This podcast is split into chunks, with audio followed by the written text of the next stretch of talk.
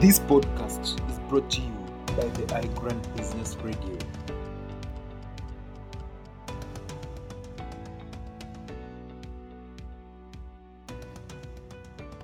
In this episode, we shall be focusing on, this month, on webinar review, the single income trap. This Making Cent Conversation by Centonomy that was reviewed by Effie Odhiambo for iGrand Business Magazine September issue. Drawing lessons from the biblical parable of talents, we are all endowed with abilities in different capacities. It is therefore upon us to put to use what we have to earn profits. Centonomy's webinar hosted by Douglas and Waceke brings us to light about the wealth creation journey. The two in the September 10th webinar advised that we should look at our resources in a holistic way to be able to diversify our revenue streams.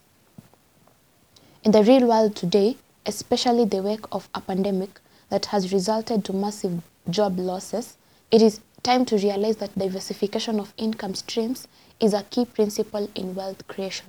But to diversify streams of income, we must also work on our character. It is a resilient character that makes one willing to endure humble beginnings and cultivate patience when making an investment. Currently, companies are looking for a workforce that can multitask.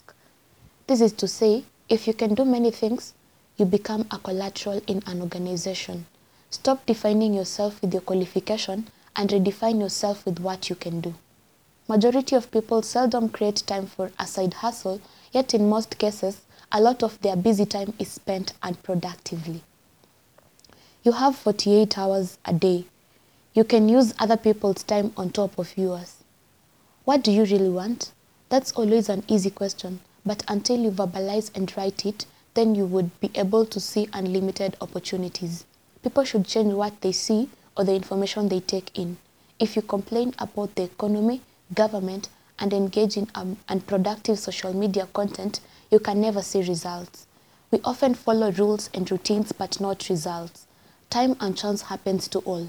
If you can't manage time, there's nothing you can manage. The big question to single income earners is this: how much of what you work hard for is actually yours? Is that income sustainable? We all have to look back at our finances, budget, and track our expenses. Then we can close the loopholes and channel the money to investments. Money will always follow problem solvers. Package your skills and don't do it alone. You don't have to do what you are qualified at. We look too much at the qualifications and forget about the opportunity. Don't fear failing. Learn and start where you are. If you have no idea, give your time into something. In the process, you will discover yourself and what you can really do. Take initiative and check at your environment. People can plant doubt or faith, have a positive attitude, and remember, wealth creation is a multiplication of process.